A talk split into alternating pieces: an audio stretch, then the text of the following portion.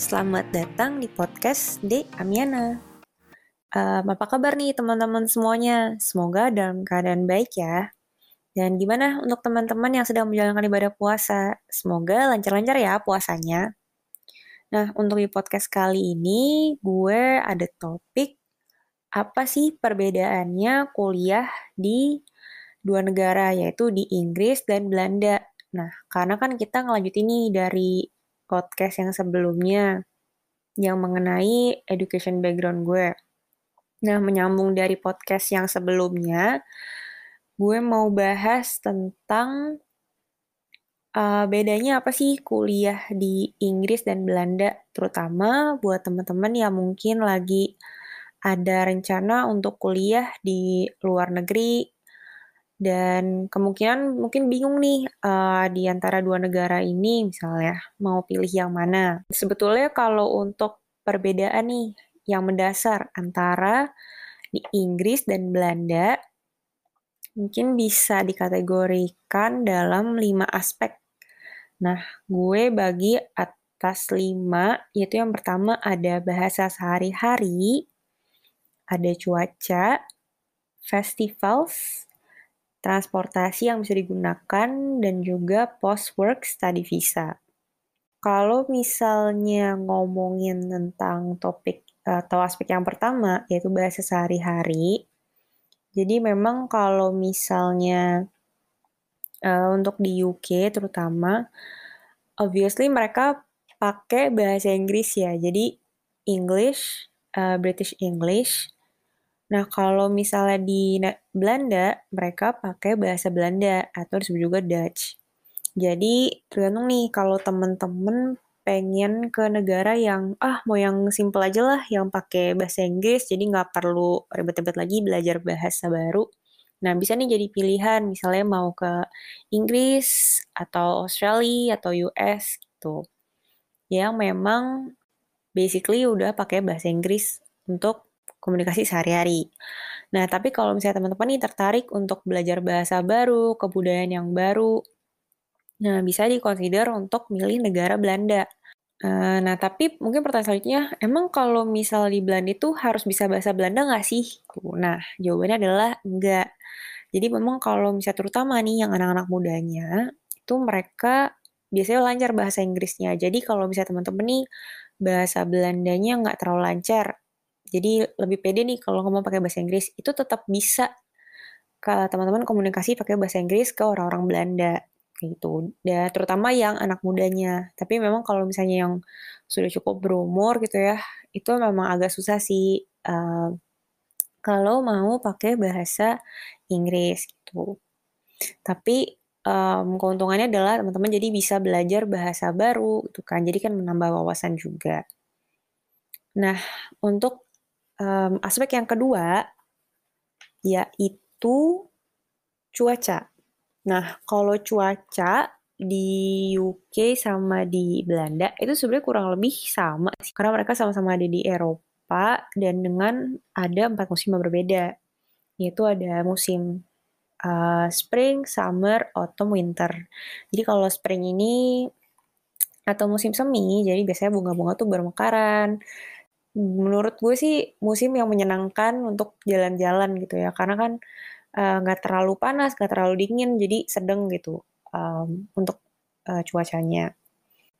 Kalau untuk temperatur kurang lebih sama sih di UK sama Belanda. Jadi antara 5 sampai 10 derajat kalau di Inggris lalu kalau di Belanda sekitar 10 sampai 17 derajat. Jadi ya enak lah gitu kalau misalnya untuk jalan-jalan gitu kan Nah, kalau misalnya summer atau musim panas, itu biasanya ya cukup panas, uh, tapi memang agak berbeda sih kalau misalnya untuk di Inggris dan Belanda. Jadi kalau misalnya untuk di Inggris itu, uh, kalau menurut gue sih di pas gue ke sana di tahun 2018 itu sebenarnya kalau buat gue pribadi itu nggak terlalu panas, tapi entah kenapa buat orang-orang lokal sana tuh kayak itu udah panas banget dan cuaca uh, temperatur itu sekitar 15 sampai 25 derajat. Karena uh, kalau misalnya di Eropa itu biasanya um, panasnya tuh nggak kayak di Indonesia, jadi dia panasnya tuh kering gitu, nggak ada angin. Jadi ya kayak gerah tapi ya nggak keringetan gitu. Nah kalau misal di Belanda, waktu gue ke sana di tahun 2014 sampai 2017, itu musim panasnya ada yang ya cukup panas, ada yang panas banget. Jujur ada yang panas banget. Itu. Nah, kalau misalnya autumn, musim gugur, jadi ini ini musim yang gue suka juga sih alongside spring. Jadi kalau misalnya autumn ini, kalau dari temperaturnya ini di, di Inggris dan Belanda itu kurang lebih sama juga. 5 sampai ya 10 sampai 15 derajat. Karena ini musim yang uh, biasanya tuh daun-daun pada berguguran, terus kayak berubah warna dan itu menurut gue bagus banget. Uh, feel-nya tuh beda. Nah, kalau misalnya winter, musim dingin, memang harusnya identik dengan salju gitu ya. Di Inggris itu, uh, kemarin itu sempat ada salju, tapi cepet banget cairnya. Jadi, karena memang temperaturnya itu kalau di Inggris pas winter itu 0 sampai 5 derajat. Kurang lebih sama sih sama di Belanda juga sama. Tapi emang kalau di Inggris itu cepat banget mencairnya. Jadi misalnya hari ini salju, terus besok udah mencair gitu saljunya. Jadi kayak udah seneng nih salju gitu kan. Eh tapi besoknya tiba-tiba salju udah mencair udah hilang. Terus mungkin dua hari lagi atau tiga hari kemudian salju lagi. Nah kalau misalnya di Belanda juga kurang lebih sama sih. Saljunya nggak yang selebat itu, tapi ya di saat salju ya seneng juga karena kan suasana yang bisa didapetin saat tinggal di Eropa gitu. Kalau misalnya dari keempat musim sih kurang lebih sama ya. Tapi kalau misalnya dari apa yang gue um, alamin, nah uh, di Inggris ini itu sering banget hujan. Itu sering banget yang namanya hujan.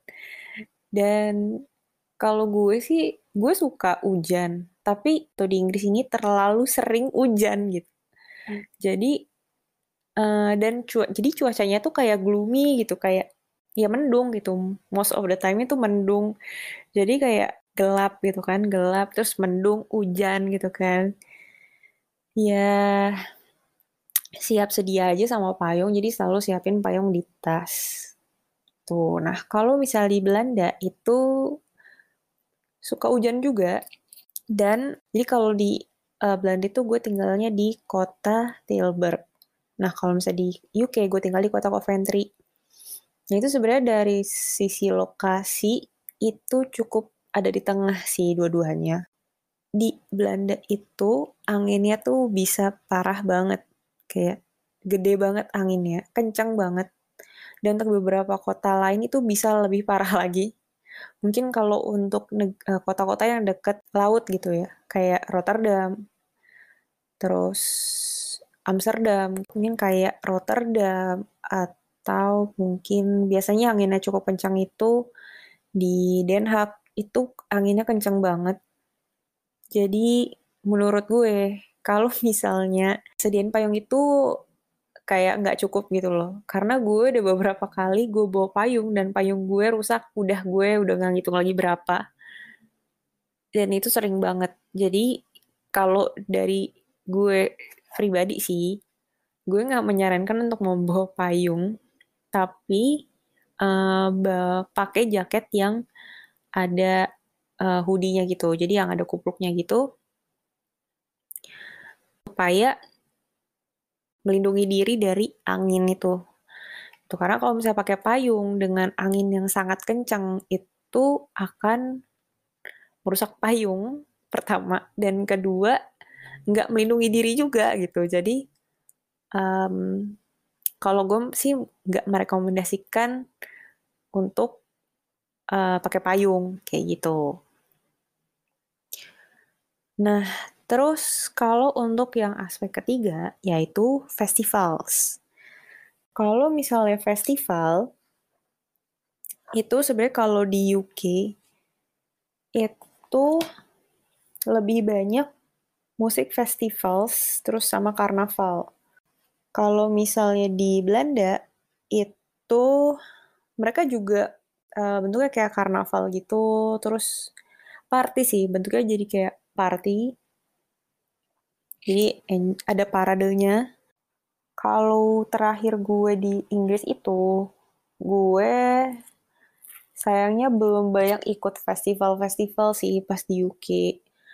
Kalau ada festival tuh biasanya kan ada dinya di London, ya di kota-kota besar, di Edinburgh.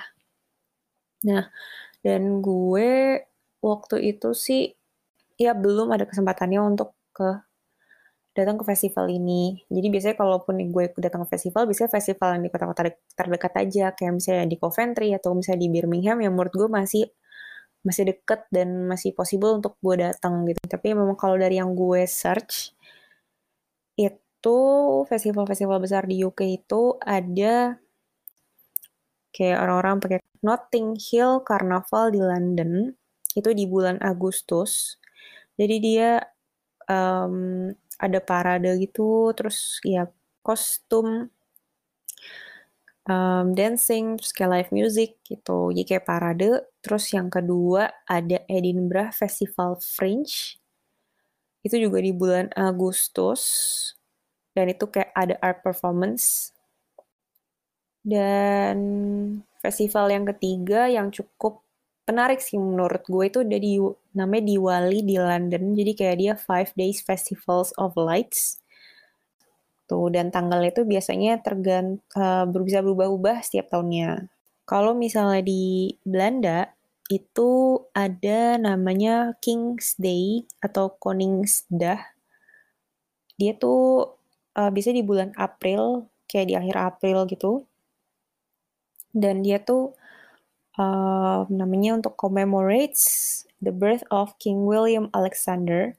Jadi ada street parade, ada dance partiesnya, live music, dan itu um, orang-orang itu harus pakai baju warna oranye. Jadi semua atributnya tuh harus pakai warna oranye.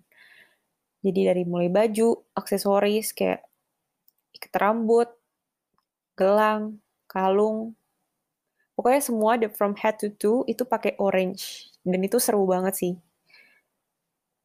Yang kebetulan emang kalau di Belanda gue ikut nih yang festival-festival ini karena emang menurut gue sayang banget kalau dilewatin. Kayak gitu. Terus kalau misalnya festival yang kedua ini ada Amsterdam Gay Pride. Um, ini juga di bulan Agustus. Nah ini sih uh, kayaknya di ada di Amsterdam yang paling besarnya. Tapi waktu itu gue uh, lokasinya lagi ada di Tilburg, jadi mereka juga adain juga di Tilburg. Jadi ini mereka ada biasanya kalau di Amsterdam ada Canal Parade, kayak street parties, open air concert, jadi ada DJ-nya, ada drag queens, dancers gitu.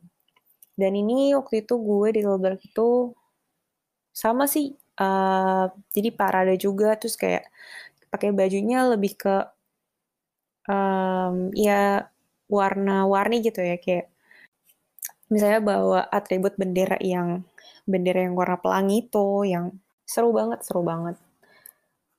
Terus festival yang ketiga yang menurut gue juga jangan dilewatkan itu adalah Glow Festival. Ada di Eindhoven dan itu biasanya diselenggarakan di bulan November jadi memang ini untuk menyelenggarakan uh, the birthplace of Philip Electronics.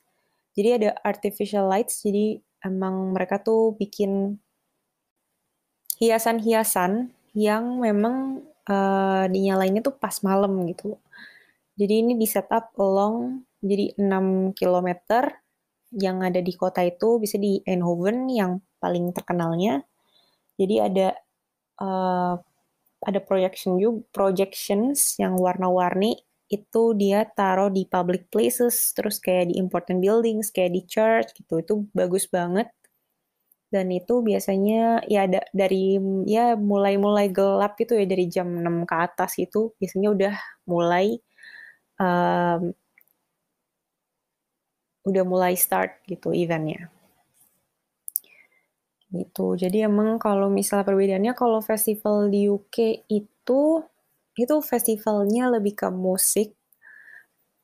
uh, parade juga. Nah, kalau misalnya di Belanda, menurut gue itu lebih ke ya dance parties, terus kayak um, parade, dan itu ramai banget sih. Dan it's a must kalau misalnya teman-teman ngunjungin Belanda gitu. Nah, um, aspek lainnya itu ada transportasi umum. Sebenarnya kalau misalnya di UK sama Belanda, transportasi umumnya sih kurang lebih sama ya. Ada National Rail, uh, kalau misalnya di UK ada National Rail, bus, taksi, ferry. Nah kalau misalnya di Belanda itu ada train, metro, tram, tram, bus, taksi, dan bedanya adalah teman-teman nih nanti akan ada pilihan juga yaitu naik sepeda kalau di uh, kedua negara ini. Dan bedanya adalah kalau misalnya di UK itu dari apa yang gue amatin, di UK itu mereka gak ada bike line khusus sih. Jadi untuk mm, orang-orang yang naik sepeda itu nggak ada jalur khusus untuk yang naik sepeda. Jadi uh, kadang naik sepedanya tuh bisa bercampur sama uh, jalur mobil atau mungkin bisa di trotoar saat naik sepeda. Nah, tapi kalau misalnya tapi untuk di beberapa kota kayak lagi dibangun juga sih untuk bike line ini. Jadi untuk di line ini khusus yang naik sepeda, tapi belum merata ke seluruh kota. Nah, kalau misal di Belanda itu ada jalur khususnya. Jadi untuk teman-teman nih yang mau naik sepeda itu nggak perlu takut kalau misalnya harus ada di jalur yang sama dengan mobil. Karena memang dibedakan jalur yang memang khusus sepeda sama jalur khusus mobil. Jadi menurut gue pribadi itu um, nyaman banget dan itu terutama buat student ya pasti um, ke mana-mana akan lebih gampang gitu kalau misalnya naik sepeda. Jadi kalau misalnya di Belanda itu bike friendly banget. Tapi kalau di UK gue lebih banyak jalan sih lebih banyak jalan ya atau sesekali ya kadang naik bus, kadang naik kayak taksi atau Uber kayak gitu. Nah, last aspek itu ada post work study visa. Kalau post work study visa memang kalau misalnya di di Inggris dan Belanda itu agak sedikit berbeda. Nah, jadi setelah teman-teman nanti beres kuliah, menyelesaikan studinya, kalau misalnya di UK itu mereka menyediakan um, post work study visa itu for two years dan ini nanti akan ada uh, new graduate immigration route itu launchingnya di 1 Juli 2021. Jadi dari hasil riset gue, um, ini program ini bisa berlaku nanti mulai 1 Juli 2021. Dan nanti teman-teman kalau mau memilih rute ini harus membayar visa plus immigration health insurance charge. Nah, kalau misalnya di Belanda itu post work study visanya atau disebut juga dengan orientation year visa atau Zukiar visa itu akan berlaku selama satu tahun. Dan ini nanti uh, teman-teman akan membayar application fee plus health insurance. Nah, jadi kalau misalnya dari aspek-aspek ini, mungkin teman-teman bisa membantu untuk decide kira-kira negara mana yang pas untuk teman-teman pilih untuk mencari studi. Nah, kalau gitu, um, mungkin itu aja dulu untuk podcast hari ini. Semoga infonya bisa bermanfaat. Nah, kalau kalian suka dengan podcast ini, jangan lupa follow podcast gue di Spotify dan juga akun IG gue di @d.amiana untuk fan post lainnya. Oke, sekian dulu. See you on the next one.